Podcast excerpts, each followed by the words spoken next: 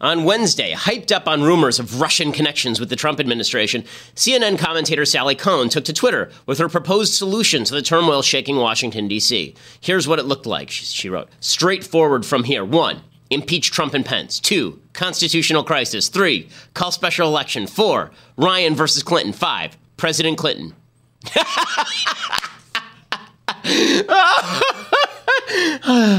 It's good to dream, Sally. It's good to dream. First off, there's no evidence yet of any high crimes and misdemeanors necessary to begin an impeachment. And then there's also a problem about impeachment because Republicans control both houses of Congress. And then there's something called the line of succession. If Trump and Pence actually were impeached under the Presidential Succession Act of nineteen forty-seven, as prescribed by the U S Constitution, Article two, Section one, Paul Ryan would then become president. So there's no constitutional crisis, as Cohen sort of suggests. And then how about that special election? Well, I guess you'd need an act of Congress because that's not in the Constitution. Well, Republicans control both houses of Congress. So there's there's that as well. And then continuing on, Cohn suggests that the race would be Paul Ryan versus Hillary Clinton. Neither side of that equation is actually guaranteed. Finally, Cohn suggests Hillary would undoubtedly win the election, which is kind of silly given she just lost to the most unpopular presidential candidate in modern American history. But it is good to know that Sally Kohn has an active imagination and that she's still dreaming of President Hillary, no doubt alongside President Hillary. I'm Ben Shapiro. This is The Ben Shapiro Show.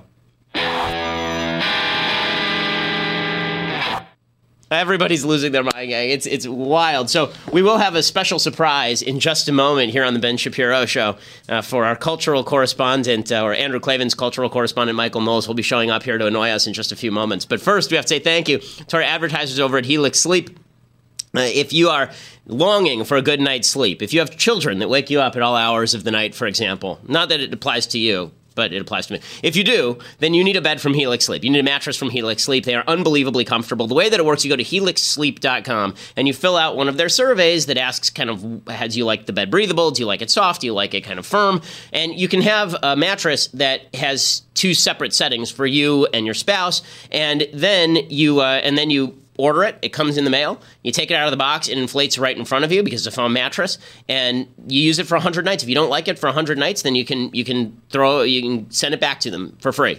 Uh, shipping is one hundred percent free, so you can try it. There is no risk whatsoever because if you don't like it, you can always send it back. And I promise you, it's really good. It's really affordable. Uh, really solid mattresses cost thousands of dollars. Helix Sleep is way way less than that. And you can check it out at their website helix sleep dot com. They run that proprietary algorithm, and uh, it's worked beautifully for us. My wife and I. I both really enjoy our Helix Sleep mattress. helix sleep dot com slash Ben. You get fifty bucks off your order when you use the slash Ben. Plus, you're letting them know that we sent you, uh, for which we thank you. So helix sleep dot com slash Ben. That's helix sleep dot com slash Ben. So I have to do. Uh, I have to clean up a little bit of unfinished business, unfortunately. So I uh, I've paid off a lot of bets over the last election because I was foolish enough to give odds. Never give odds. It's always a mistake. So I gave a bunch of odds, and uh, I'd actually forgotten that uh, that I made a bet with Michael Knowles since I apparently decided to lose money to everyone in the office. I've already I've already given small amounts of money to Jonathan Hay. I've given uh, larger amounts of money to Michael Medved and David Bose. I gave amounts of money to Jeremy Boring, uh, or at least I will, maybe. Um, but Michael, I've been holding out on mainly because it's fun. So I'm actually signing him the check. Come on here, Michael. And congratulations. Uh, here is your check. four hundred dollars for Michael Knowles. I gave him four to one odds uh, for one hundred dollars. And I'm gonna write I'm gonna write here in the data line for ignoring data. And then I'm gonna just hand this over to you. We'll take a picture for the cameras. This is really incredible. There we go. Thank you. Absolutely. No, no, no! Absolutely. Well, I guess I uh, won't be having lunch today, but uh, but well, it was nice. It, it was, was nice. I, it was it was good to see you, Michael. Well, Lester, thanks. Yeah, uh, thanks I'm just for at, having me. Here's the actual check. Oh, here's the wow, actual great. check. And um, well, no, wait, but I, go go I, well, just go. Oh, that's good. So good. Good to I see think. you. Good to see you, Michael. Uh, Always yeah. a pleasure. Always we have to get out of here. All right. Now, in other news. Everything continues to be crazy over in Washington, D C, uh, and it continues to be crazy because everyone has decided to go absolutely insane. Nobody is telling you the truth, okay? This is the running theme of the show today, is that no one is telling you the truth. Everybody tells you half the story, but not the other half of the story. So if you're on the right, then what you're generally hearing today is about intelligence leaks and how terrible they are. And intelligence leaks are bad, right? I mean, and we're, we'll talk about that in just a second. And if you're on the left, all you're hearing about is how Michael Flynn is a secret agent of the Russians, from Russia with love, right? That's all you're hearing, is that Moscow is now in control of the government, nothing about the leaks. So we're going to talk about all those things because we are not afraid of saying all the true things. So we'll say all the true things on today's show. We begin today with the media losing their gourds. The media have lost their mind. They have no concept of anything remotely approaching the appropriate. They have no concept of anything remotely, remotely approaching uh, the reasonable. And so they've all gone crazy, and they're suggesting that Mike Flynn, the, the national security advisor, being ousted is the biggest story in the history of mankind ever since Jesus apparently rose from the dead, or apparently since Moses received the tablets at Sinai, or since the creation of Earth. This is the biggest news that has ever happened, right? Depending on your religion. This is the biggest news that has ever happened in the history of man. And so here's a little montage of people from the from the media losing their minds. This is Chuck Todd from N B C News and Thomas Friedman, who has the brain power of a slightly overused hairdryer, and Dan Rather talking about how this Mike Flynn thing is just the, it's it's not just big, it's the biggest. It's not just the biggest, it's huge. So here they are. Welcome to M T P Daily, and welcome to day one of what is arguably the biggest presidential scandal involving a foreign government since Iran-Contra. Take a breath, hyperbole aside, folks. Hunker down, because this is a class five political hurricane that's hitting Washington. All this hour, we're going to dive into every angle of this breaking story as the White House scrambles to contain the fallout. Today, White House Press Secretary Sean Spicer told reporters that President Trump knew for weeks that his national security advisor, Michael Flynn, had misled the vice president and apparently White House Chief of Staff Reince Priebus, among other White House officials, about discussions he had with Russia. It's the biggest thing since Iran-Contra. No, no, it's not. It really isn't. There's not. May, maybe the evidence eventually will get there, but no, no, it's not. Right now, all we know is that Mike Flynn didn't tell Mike Pence that he had talked to the Russian ambassador about something. That's the whole story. I mean, literally, as far as we know, that is the entire thing. We don't know anything more than that. Those are all the verified facts thus far. And I don't even think that's fireable, as I discussed yesterday. And we'll talk about sort of the theories of why Flynn was even fired, because it seems really questionable to fire him based on sort of all the right-wing theories of, of what's going on here.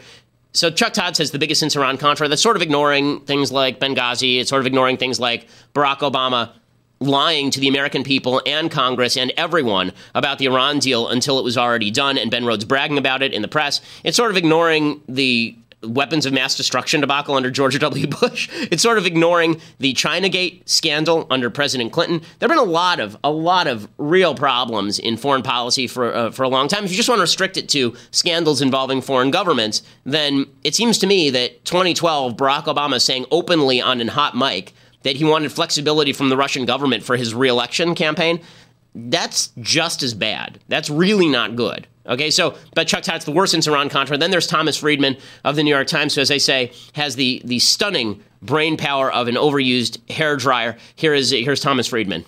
It gets, Joe, to two other issues.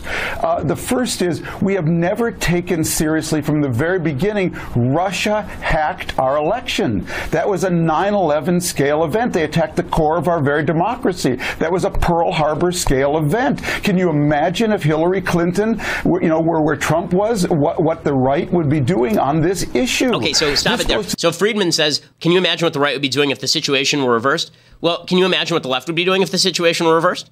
They'd be saying Hillary, of course, was going to win anyway because Trump was so unpopular. None of this is a bit. They'd be saying exactly the same thing that a lot of people on the right are saying today. Show us the evidence, no smoking gun, et cetera. But the idea that this is akin to nine eleven is akin to Pearl Harbor. It's an attack on our very institutions of government.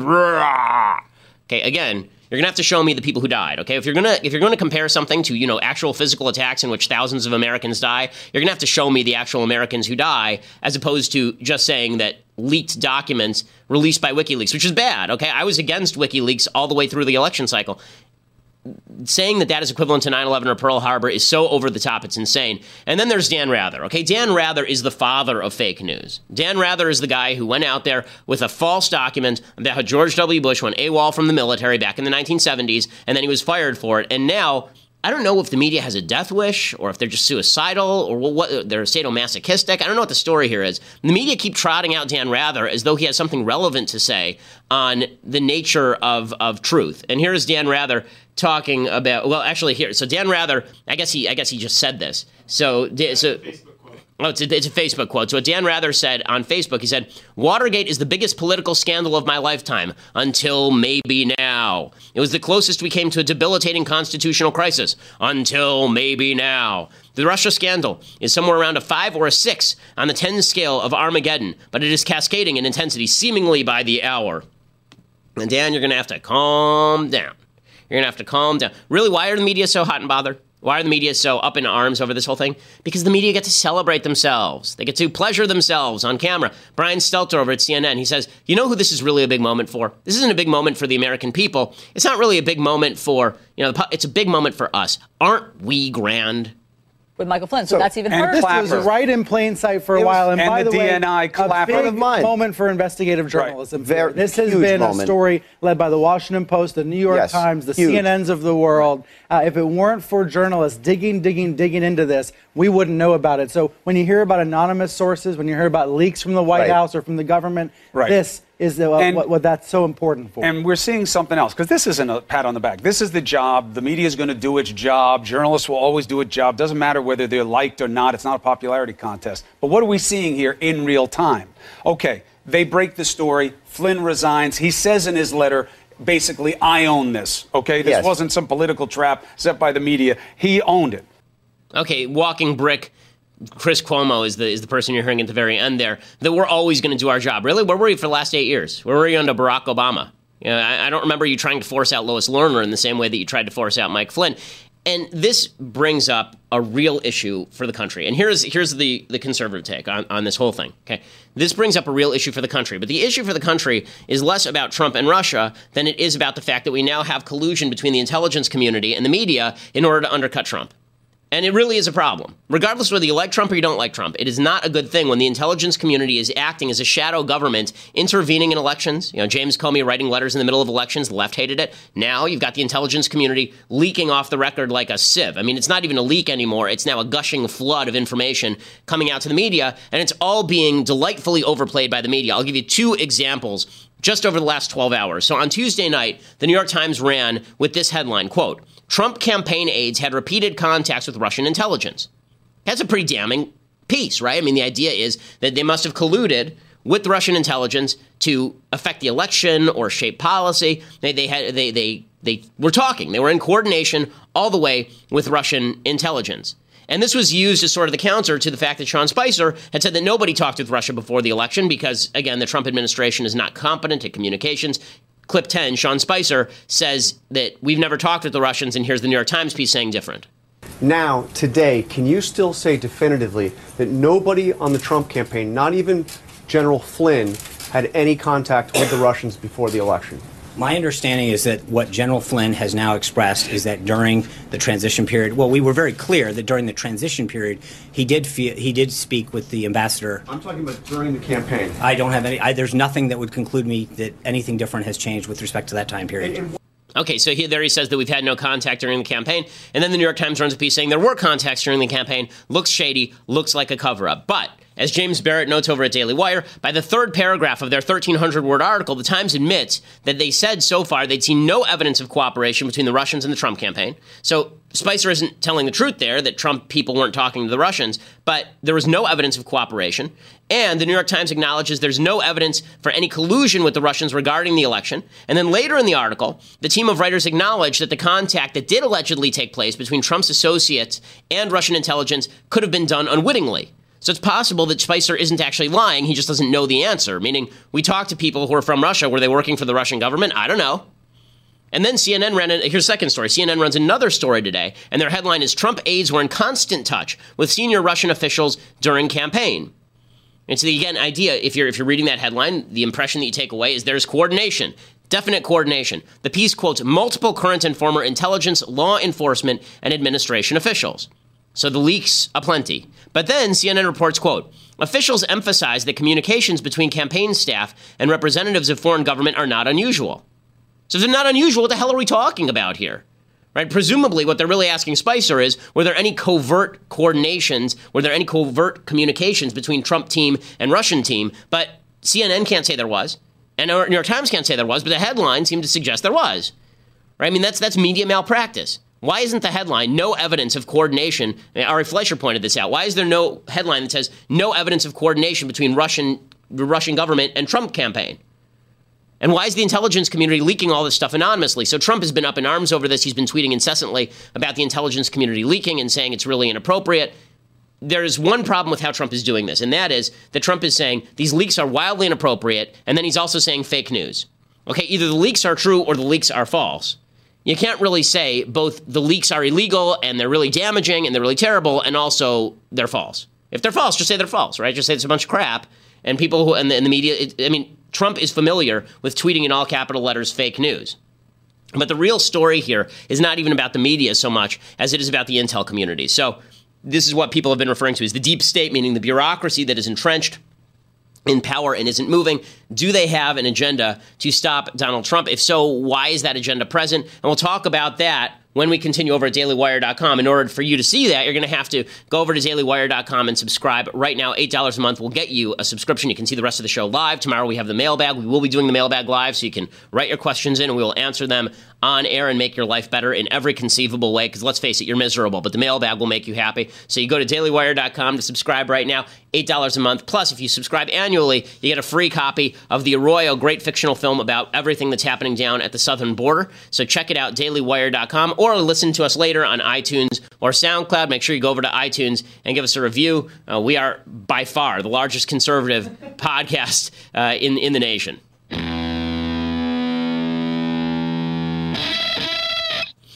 Alrighty, so a lot of people on the right are complaining, rightly so, about the intelligence community. And even people on the left are basically acknowledging that the intelligence community is going after Trump. So before, you know, several months ago, when Trump was attacking the intelligence community, people were saying, this is really dumb, you're going to piss them off, and they're going to come after you. And I wrote at the time, that's pretty dangerous mentality. Can you imagine? Take it out of the, the intel realm. Say that somebody was elected mayor of a city, and they said, I have a lot of problems with the police force. And the police force then started leaking every piece of nasty but not criminal information they had about the mayor. Wouldn't that be a police state? Wouldn't that be a state where the police were actually running things? Well, that's sort of what's happening here. And the intel community doesn't deserve, you know, deference when they're leaking information like this. So Trump isn't wrong to be pissed off about the intelligence community. Howard Dean, former D N C chair, he says the intelligence community is pretty clearly going after Trump. I think that when Trump went after the intelligence community, um, they took his... And you're going to see stuff come out again and again and again. Uh, and it's not going to get easier. Okay, so he's acknowledging the intel community is now at war with the administration. The left didn't like it when the intelligence community was apparently at war with Hillary Clinton. They're not going to like it a lot better on the right when the intelligence community is at war with Trump. It is a problem. You cannot have people who have access to private information, non-criminal private information, because nobody's been prosecuted. And they're just releasing it willy-nilly into the media anonymously. That's really dangerous stuff. It's really dangerous stuff. Because what you're really doing is, there's no way to verify it, first of all. We can't even tell if it's true. We're just supposed to take it, you know, on the word of the intelligence sources. How about a source with a name? You know, how about, how about it's verified? Now, again, Trump is not doing himself any favors by coming out and essentially verifying all this stuff by saying, yeah, it's true, but the intelligence leaks have to stop. That's not helpful to his case, but... when the intelligence community can basically sink anybody they want because they have access to all sorts of information, that's a form of blackmail, and it's really dangerous for the Republic. Right before his firing, General Flynn basically said this. He told the Daily Caller that leakers are behind all of this. Leakers have to be prosecuted. Okay, that's that's what Michael Flynn, I guess he said that. Sean Spicer said the same thing, uh, and uh, and the press secretary said that leaks undermine the national security. Yeah. Sean, the president tweeted last this morning, the real story is leaks, illegal leaks. It is leaks. But if you think about this, understand that all of this information was leaked. I mean, I, I got to, and again, I know we've got this, uh, me lecturing you about what stories should be, but I think that there's a real story here. The idea that not just in this administration, but the Obama administration, going back to the Bush administration and back, that we have an issue where classified information, of which this would be, is handled in such a way that it is being given out. And I know in some cases it's, it's a good story, and I understand that, and that's to some degree your responsibility to write that. But I think there's also a story here with the amount of leaks that are coming out of people that are entrusted with national security secrets and classified information are leaking it out. That's a real concern for this president, that when he's talking on the phone with a world leader, that when he's making key decisions that are in the interest of protecting this country, that we have to wonder whether or not people who work for our government, who are entrusted with classified information and decisional-based materials are leaking that information out. That, I do believe, is a big story. And it is a big story. Spicer, Spicer is right here. Uh, that's not Melissa McCarthy, by the way. That actually is Sean Spicer. And he's, he's, he's actually right here. What he's saying is correct. When the intelligence community is leaking information that can't be verified out to the media, and the media are not only trumpeting it, but doubling down on it, what you have is a basic collusion between members of the intel community who are Obama appointees and members of the press to take down members of the Trump administration. No question. Charles Krauthammer says... You know, this. He says the same thing. I think everybody on the right is on the same side of this. From Laura Ingram to Charles Krauthammer, it's rare that everybody's on the same side. We're all on the same side here. You can't have intelligence agencies eavesdropping on people and then releasing it in the public. Look, each side always wants to argue the real story is the misdeeds of the other guy. The fact that there are real big misdeeds in these leaks, but that doesn't exonerate what happened within the Trump administration. There are two stories. One is the, the internal dysfunction in the Trump White House, the fact that Flynn lied internally, was untrustworthy. But the other story is the scandal of these leaks. Look, we cannot have the, our intelligence agencies eavesdropping on Americans and releasing it to the press. We have extremely elaborate procedures when we eavesdrop on, say, ambassadors from other countries, which we do all the time. Everyone does. Everyone knows it. That when the conversation involves an American, there are extremely strict procedures. Krauthammer is exactly right here. He's exactly right. Now, I will make one comment here, and that is that Andrew Klavan has said on his show before, and not to, to rip on Drew, but Andrew has said on his show before that whenever the left there's a scandal about content, they immediately go to process. They say, how do we, how do we get that information? And that's their way of misdirecting. And when when the when the scandal really should be the content, that's the case the left is making today. The case the left is making today is it doesn't matter how we got the information. The question is the underlying information. And we're going to get to that in, in just one second. But it is worthwhile noting that the consistent stream of intelligence leaks is really, really bad stuff. Now, on to the second half of the story, and that is the content of the leaks. So the content of the leaks, as I say, there's not a lot there yet. We really don't know what's there yet. And this raises a question. What is there? What is there? Okay, so there are five theories, basically, about why Trump ousted Flynn. So when people, quick note, when people say things like, this was an intelligence community political assassination of General Flynn, baloney, baloney. Trump's the one who pulled the trigger, right? I mean, no one else could fire him. The intel community couldn't fire Flynn. So it was, it could be their attempt to get him? Sure. To humiliate him? Sure. But Trump's the guy who has to pull the trigger. And so far, I'm still confused as to why Trump pulled the trigger. So there are five theories as to why Trump pulled the trigger on Flynn right now. One is the, the Breitbart InfoWars theory that Vice President Pence and White House Chief of Staff saw Flynn as a danger to the administration, and they used this as an opportunity to cap him in the back of the head. Right? It's not implausible. It's possible. The fact that the administration blames Flynn firing on his supposed lies to Pence lends it credibility. It's possible Pence and Priebus storm into the Oval Office and say to Trump, this guy's got to go. He's put our vice president's credibility on the line, and we can't have that. And Trump basically says, okay, and that's the end of it. Right? That's a possibility. That is a little bit implausible to me just because Mike Pence is a professional. Right? He's good at this. And the idea that Mike Pence is going to put the entire credibility of the entire administration on the line and blow this up into a major issue, as opposed to just have Flynn make a public apology, have Pence say, look, I was told wrong information, Flynn apologized, that's the end of it. Having him fired seems a bit extreme, particularly given the fallout that has now ensued. So that's one theory, is that Pence and Priebus ousted Flynn, and now the and now Breitbart and InfoWars are using that as sort of an opportunity to try and oust Pence and Priebus, really more Priebus than Pence. Okay, second theory, the intelligence community sunk Flynn. This was going around yesterday from the Washington Free Beacon. They were saying that the intelligence community was very upset that Mike Flynn was going to reveal all of the contents of the secret deal memos between the Obama administration and the Iranian government. Mm-hmm. Here's my problem with this particular theory. One, Flynn is probably not the only one inside the American government who knows about the secret deals. Obama's the, well, Trump is the president. That means that Trump could get a hold of all that content and just reveal it. Second, if the intel community were just trying to get Flynn over the Iran deal, why wouldn't Trump just tell them to stick it? Why wouldn't he just say that? Why wouldn't he just say, look, the intel community put in place by President Obama is trying to destroy Flynn because Flynn is going to reveal the truth about the Iran deal? Why wouldn't he just, and I'm going to stick by my man? Again, it doesn't answer the question as to why Trump did the firing. Third theory, I think this is Andrew Klavan's theory, that is that Flynn was too much of a headache, he was chaotic, he was weird, everybody sort of knew it, and now with these new questions, Trump just decided to dump him. The only problem with this theory is that Trump decided to appoint him. And all the same questions were being asked about Flynn three three weeks ago, a month ago. And nobody was unaware of this. There were multiple stories about Flynn and his connection to the Russians for months before he was appointed.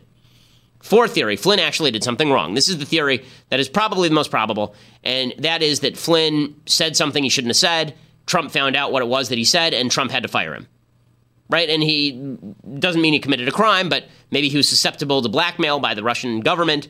That would explain the firing. It would also mean that there's another shoe that has yet to drop, that there's going to be more information that drops about Flynn and the Russians that is really uncomfortable. And fifth is what the left is, is glomming onto, and that is the possibility that Trump is actually involved, right? That Flynn was told by Trump, go make overtures to the Russians, and then Flynn did it. And the reason that they all did it is because they're both in bed with the Russians, and so he de- and so he decapitated Flynn, hoping that that would end the scandal that far up the chain before it could be traced all the way back up to him. Right? That's what the left is banking on today. That's why the left is over the moon about this whole story. Again, no evidence of that whatsoever. So we'll find out. I think there's more information to drop on this, but we will find out. This is having a pretty significant impact on how the Trump administration operates, however. First, they, they, there's controversy even within the Trump administration as to as to how this operates. Roger Stone, who's a confidant of, of President Trump, uh, he says that this is now a fight against Reince Priebus. It was, it was Reince Priebus who wanted Flynn ousted. While I respect the president's decision, I really think the chief of staff, Reince Priebus, made this move on General Flynn. Frankly, I don't think this was a firing offense. I think uh, General Flynn could have publicly apologized to the president, and this would have been over. But in a way, perhaps this is the Pearl Harbor for real Trump supporters, because I think Mister Priebus's agenda is clear. First, General Flynn, then Stephen Miller, and then Steve Bannon. Um, Frankly, it's into a fight, a crap fight between the Bannon wing of the White House and the Reince wing of the White House. Unclear whether Reince started the fight or whether Bannon started the fight. But bottom line is that there now appears to be some sort of fight happening behind closed doors. Maybe this doesn't have any impact. Maybe you can fight it out and slug it out behind closed doors and it has no impact. General Mattis, Department of Defense Secretary, he said this doesn't have any impact. Frankly, uh, this has no impact. Obviously, I haven't changed what I'm heading there for. Uh, it doesn't change my message at all, and who's on the president's staff is who I will work with, uh, and so it's, uh, you know, full speed ahead. Okay, so Mattis is basically saying, doesn't matter to me, and probably doesn't matter to Mattis, but it does matter how policy gets done. The next step here is going to be, is there an investigation launched by Congress into the ties between Trump and Russia or ties between Flynn and Russia? There seems to be some controversy over that. Chuck Schumer, of course, is calling for an independent investigation. He says that's highly necessary. Here's the Senate Minority Leader. I hope our Republican colleagues will join us in this call because the crisis here rises above party.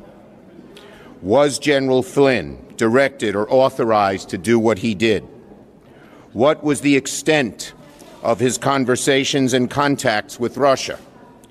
Who else from the Trump administration, transition, or campaign had contact with the Russians? And why wasn't General Flynn fired? As so, soon as so there's the, so there's there's Schumer making the case, and then you got Rand Paul saying there's no need to investigate Flynn. Of the lieutenant general resigning as national security advisor last night. You know, I think that might be excessive. I think that uh, looks like the president has handled the situation, and uh, unless there's some kind of other evidence of malfeasance, this sounds like something that was internal White House politics, and looks like the president's handled it. Uh, I agree personally, and I just think that the Senator McCain, and I can understand he was hit personally by the president, I think, as you were. Uh, I don't think he's over it, do you?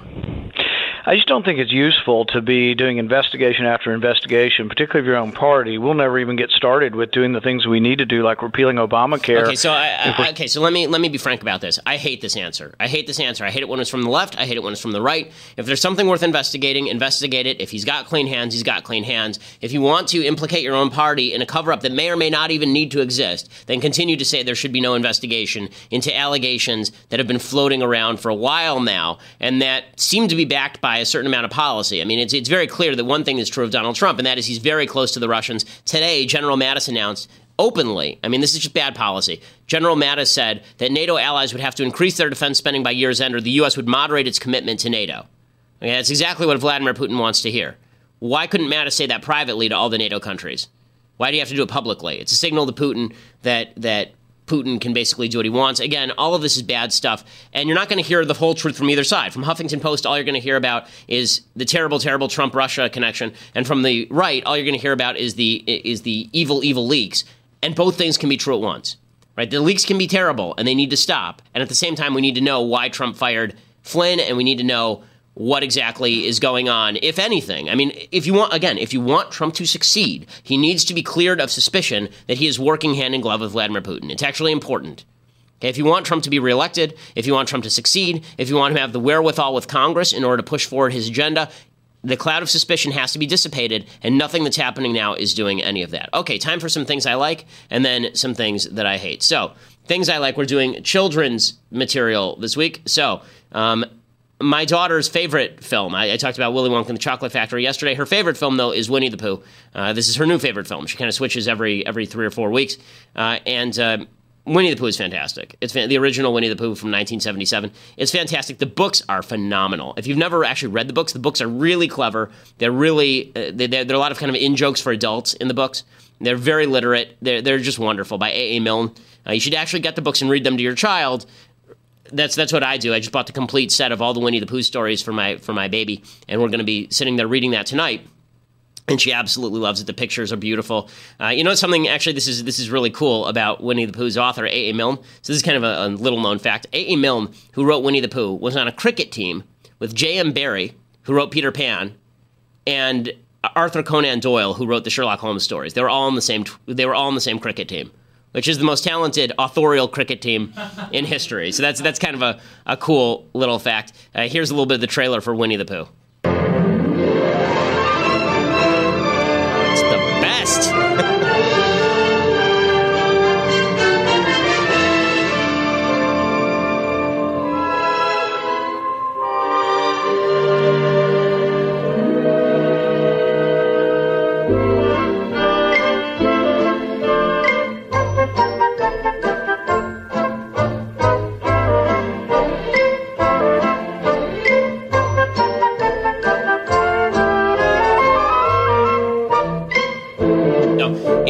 Is a, a great film. It is also the only. There are very few films that actually make me cry at the end of them, and Winnie the Pooh, for some reason, really gets me. When he has to go to school and leave behind all of the all of these stuffed animals, and he's getting older, the passage of time is very sad, especially when you become a parent. Because, like, if you've ever seen the film Inside Out, there's a point where there are a bunch of discarded memories, and one of the saddest things as a parent is watching the is watching. how it all unfolds, and, and knowing that you can't stop time at any given time. Like, no matter how good a time you're having with your child, your kid's going to grow up, and, and you're both going to forget the memory that you're currently forming. It's really sad, and there's a bit of wistfulness to Winnie the Pooh uh, that is that is really sad and, and heartbreaking, but also wonderful, because it reminds you just how special that time is that you're sitting on the couch reading Winnie the Pooh to your three-year-old. Okay, time for some things that I hate. So the media have, again, as I say, they've lost their minds. Stephen Colbert ran a sketch in which he basically called for, almost called for the assassination of Stephen Miller. Now, Stephen Miller is one of Trump's advisors. Uh, he made a bunch of Sunday show appearances that were pretty wild. And so Stephen Colbert did a sketch where he showed Stephen Miller appearing in a bunch of different T V shows, and uh, and it did not go well for Stephen Miller. People who have no right to vote in this country registered to vote, canceling out the franchise of lawful citizens of this country. That's the story we should be talking about, and I'm prepared to go on any show, anywhere, anytime, and repeat it. Don't try luring me in with sexy talk. We know for a fact you have massive numbers of non-citizens registered to vote in this country. Nobody disputes that. Now, if you want to lure me in with sexy talk, that's how you do it. No. Big Bang Theory. And now here he is in uh, The Walking Dead. Maybe. We know for a fact you have massive numbers of non-citizens registered to vote in this country. Nobody disputes that. Hell, you're all going to be doing that. We know for a fact you have massive numbers of non-citizens registered things. to vote in this country. Nobody disputes that. No, please, no! Look at him!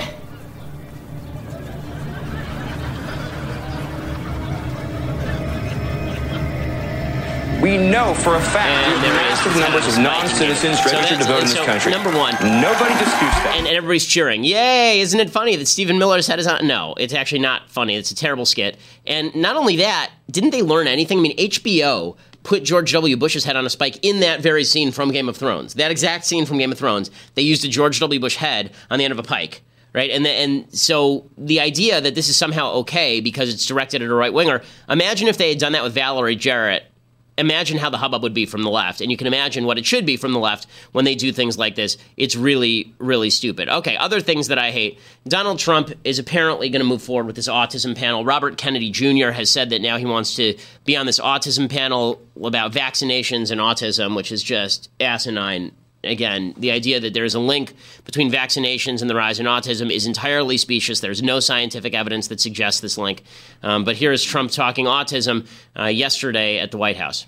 Have you seen a big increase in the autism with the children? Yes, big... yes. In fact, our school has shifted its population, so more children with autism, definitely. So what's going on with autism? When you look at the tremendous increase, it's really... such an incredible, it's really a horrible thing to watch, the, the tremendous amount of increase. Do you have any idea? You, and you're seeing it in the school. Yes, I think, I mean, I think the statistics, I believe, are one in sixty-six, one in sixty-eight children um, are diagnosed with autism. Now it's coming even lower than that.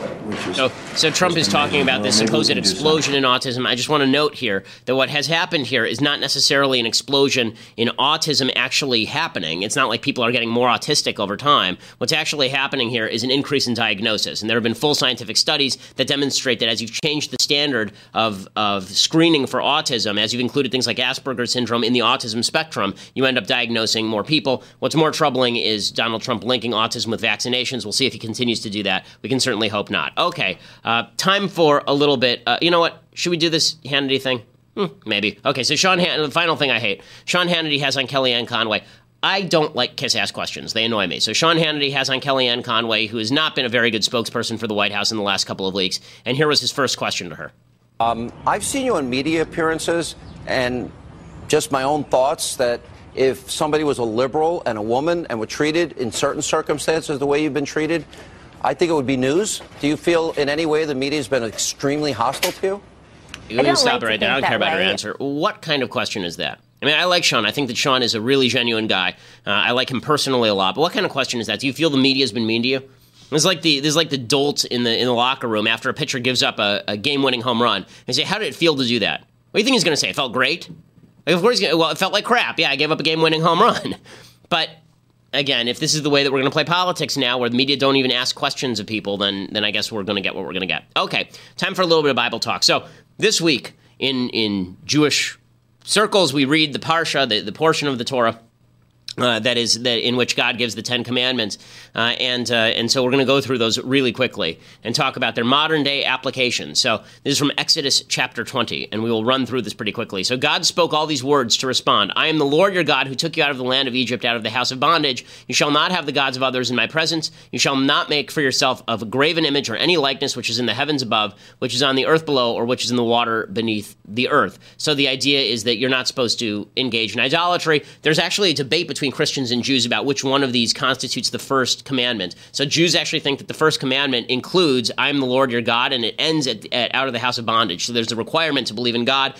Other uh, Christians, I think, typically believe that the first commandment is that you can't be idolatrous. No idolatry is the first commandment. And, and the second commandment is no graven images. You shall neither prostrate yourself before them nor worship them. For I, the Lord your God, am a zealous God who visits the iniquity of the fathers upon the sons, upon the third and fourth generation of those who hate me. And I perform loving kindness to thousands of generations, to those who love me and to those who keep my commandments.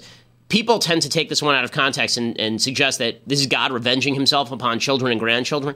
My read on this is is different. It is that in the universe, there are natural consequences to your behavior, and those natural consequences fall to further generations. Just think of how your grandparents affected your parents and how your parents affected you, and you can see that. You can see how things your grandparents did affected you, how things you will do will affect your grandchildren. By the fourth generation, it's pretty much died out. People, you know, the, the effects have, have sort of been watered down. But the real kindness of God is that the good that you do lives on after you. Not as not as, as the suggestion goes, that the evil that you do lives on after you, but the good fades away. You shall not take the name of the Lord your God in vain, for the Lord will not hold blameless anyone who takes his name in vain. I like Dennis Prager's take on that particular commandment. He says, does God really care about you saying G D something? Does he really care about you cursing? Does he really care about you saying, God bless America, right? Yeah, probably not. What God actually cares about is you attributing to God views that are actually your own. That is a violation of God's word. You're supposed to take God at his own word. You're not supposed to read your own preferences and policy preferences into what God thinks. Remember the Sabbath day to sanctify it. Six days you may you work and perform all your labor, but the seventh day is a Sabbath to the Lord. This reminds you that your labor doesn't belong to other people, but it also doesn't belong to you. You were put on this earth to work, and that means that when God orders you not to work, his rule is, is the final word there. Honor your father and your mother in order that your days be lengthened on the land that the Lord your God is giving you. Again, the idea here is, why would you have to be ordered to honor your father and mother? Well, I think that we can see pretty clearly that in today's modern society, people don't honor their father and mother. They think that the burden is on mom and dad to prove why they're right, as opposed to, as opposed to you proving to mom and dad why you're right, right? Why your parents are wrong. The onus is not on your parents to demonstrate that tradition is correct. The onus is on you to demonstrate why tradition is wrong. And if you shift the onus, you end up destroying the entire system upon which civilization is based. You shall not murder. Okay, everybody gets this one wrong. It's not you shall not kill. That's a different word in Hebrew. When it says lo tirzach, that means you shall not murder, not the same thing as you shall not kill, which is why the death penalty is okay and is copiously talked about in the Bible. You shall not commit adultery. You shall not steal. You shall not bear false witness against your neighbor. And you shall not covet your neighbor's house. Covet his wife, his manservant, his maidservant, his ox, his donkey. That last commandment is such a fascinating commandment because it's the only one that really has to do with emotions. Everything else has to do with behavior. God doesn't really care about emotions from the Jewish point of view. He cares a lot more about behavior. There, there is the, you know, odd commandment where it talks about you're commanded to rejoice, but even that is really about participating in the behaviors of rejoicing and that eventually creating a feeling within you. Actually, a lot of Judaism is based on the idea that practice leads to good emotional response, not the other way around. You shouldn't act because you feel a certain way. You should feel a certain way because you participate in actions. When it comes to covetousness, though, this is an obvious commandment not to covet. And what that means is not, and people say, well, how can you tell somebody how to feel? You are not, there is a way to do this, okay? You are not allowed in Jewish law to covet your neighbor's car. You're not allowed to say, I wish that my neighbor would die and I could take his car. What you are allowed to say is, I wish I had a car like that. That's not coveting your neighbor's property. That's saying that I wish that I had that sort of success. And that goes all the way back to Cain and Abel. Right? The problem with Cain and Abel is that God says he, he takes Abel's sacrifice. He doesn't take Cain's sacrifice. And he, he says to Cain, you can overcome the problems, right? You can imitate Abel. You can do better. And then I'll accept your sacrifice. Instead, Cain kills Abel. That's covetousness. Covetousness is the idea that other people's stuff belongs to you, not that you want to have the same opportunity at success as your neighbor. Unfortunately, socialism and leftism is based on covetousness. It's also based on idolatry, uh, and and so you know that it is it is socialism, in my opinion, is is a direct opposition to at least three of the Ten Commandments. It says that you shall have no other gods before God. It says that you shall not steal, and stealing is still stealing if you vote to steal. And it says that you shall not covet your neighbor's house uh, or any of his property. And so, you know, pretty clearly demonstrates the Ten Commandments that God is in favor of private property, that the relationship between you and God is a different relationship between the, the relationship between you and man, and that in the end, it is your responsibility to uphold God's word, not God's responsibility to meet your expectations of what you want God to do. Okay, so that brings us to the end of today's show. Tomorrow is the mailbag. So if you're not a subscriber, you need to go over to daily wire dot com right now and subscribe, become part of the mailbag. That's the way that you get my answers to you on air. And you can participate in the live mailbag tomorrow at daily wire dot com. Plus, we'll see if there's more information. Uh, final final note, final note before we leave. I, I would be remiss if I did not mention this. Donald Trump did something good today. He said that he he said that the Trump administration will not push the two-state solution on Israel and the Palestinians. That is a very good thing. I want to discuss that more at length tomorrow and talk about that because Trump is right now, as we speak, doing a press conference with, with Benjamin Netanyahu, and we'll talk about that more tomorrow, but we'll get there. I'm Ben Shapiro. This is The Ben Shapiro Show.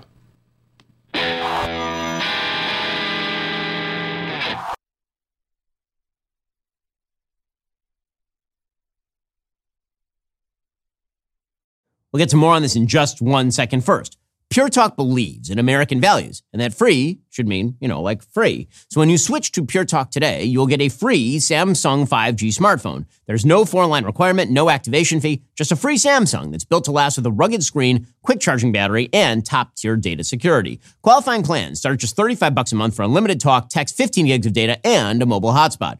Pure Talk gives you phenomenal coverage on America's most dependable five G network. It's the same coverage you know and love, but for half the price of the other guys. The average family saves almost one thousand dollars a year. So I challenge you to choose a company that actually doesn't hate your guts and shares your values. Let Pure Talk's expert U S customer service team help you make the switch today. Go to puretalk.com slash Shapiro to claim your eligibility for your free brand new Samsung five G smartphone and start saving on wireless today. Again, go to puretalk.com slash Shapiro to switch to my cell phone company. I've been using them for years. They're fantastic. You'll love them as well. Go to puretalk.com slash Shapiro and claim your eligibility on that free brand new Samsung five G smartphone. Start saving.